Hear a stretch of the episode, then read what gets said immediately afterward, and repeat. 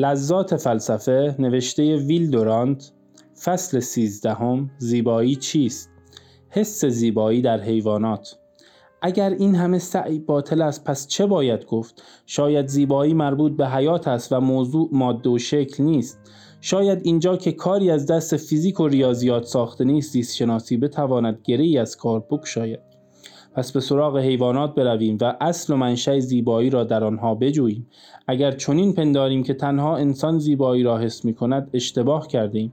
بسیاری از حیوانات از این جنس دوپای بی‌پر و بال که موقتاً حاکم و فرمانروای زمین است زیباترند و تا آنجا که می‌دانیم این زیبایی را روشن‌تر از ما درک می‌کنند و ممکن است چنانکه گاهی به نظر می‌رسد به ما با سکوتی تحقیرآمیز بنگرند.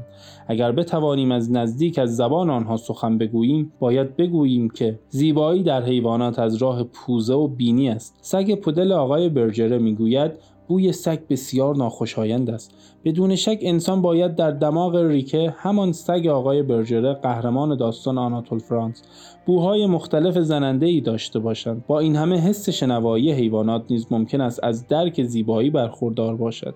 بعضی از نیاکان چارپای ما به داشتن استعداد موسیقی معروفند. الیس میگوید از تجاربی که با نواختن آلات موسیقی مختلف درباره حیوانات مختلف در باغ وحش به عمل آمده است، برمی آید که به استثنای بعضی از ماهیان، حیوانات به موسیقی بی‌علاقه نیستند و همه از صدای ناساز بیزارند. پلنگی که ظاهراً با صدای ویالون آرام شده بود، از شنیدن صدای بیگ پوکلو به خشم آمد. بیشتر حیوانات صدای ویالون و نای را دوست دارند.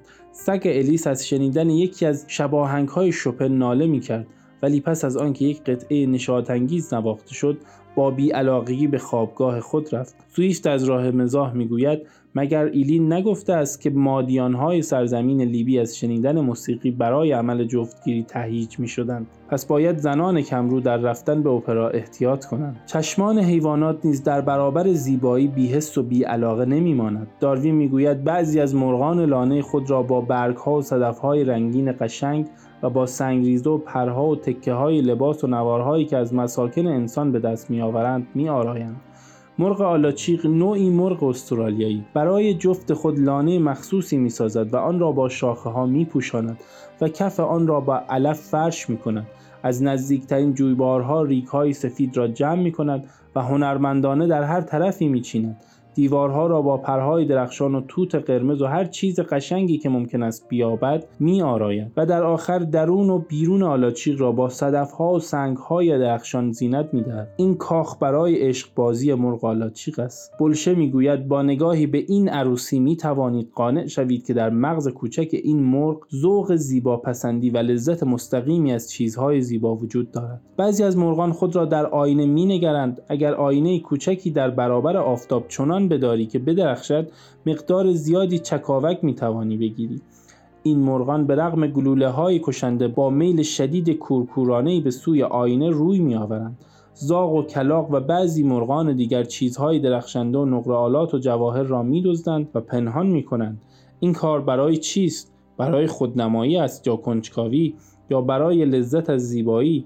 هیچ کس نمیتواند بگوید، اما این گونه عشق به اشیای زیبایی بیجان در میان حیوانات نادر است و این ارج‌گذاری به زیبایی در مقایسه با اضطراب محسوسی که نر به هنگام جفتجویی در خودآرایی و خودنمایی ظاهر می‌سازد ناچیز و فرعی است. داروین می‌گوید تا آنجا که می‌توانیم حکم کنیم، لذت بردن از زیبایی در حیوانات محدود است به جلب جنس مخالف. برای موضوع ما مفیدتر از این جمله ساده متواضع‌ترین و درخشان‌ترین دانشمند جهان نیست. اگر داروین در رأی خود مطمئن باشد، مسلم می‌گردد که حس زیبایی چنان که همیشه ثابت شده و همیشه انکار شده است، فرع و زاده جاذبه جنسی است. در آغاز زیبا آن است که از نظر جنسی مطلوب باشد و اگر چیزهای دیگری در نظر ما زیبا آیند، از مشتقات و پیوندهای نهانی این منبع اصلی حس زیبایی می باشند.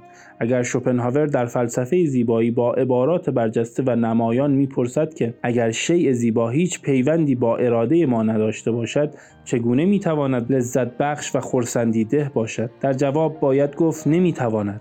شیء زیبا در نهان با اراده ما سازگار است و به عبارت خود شوپنهاور، اراده اصلی و قطعی در فرد جفت‌خواهی است. پس بگذار ببینیم.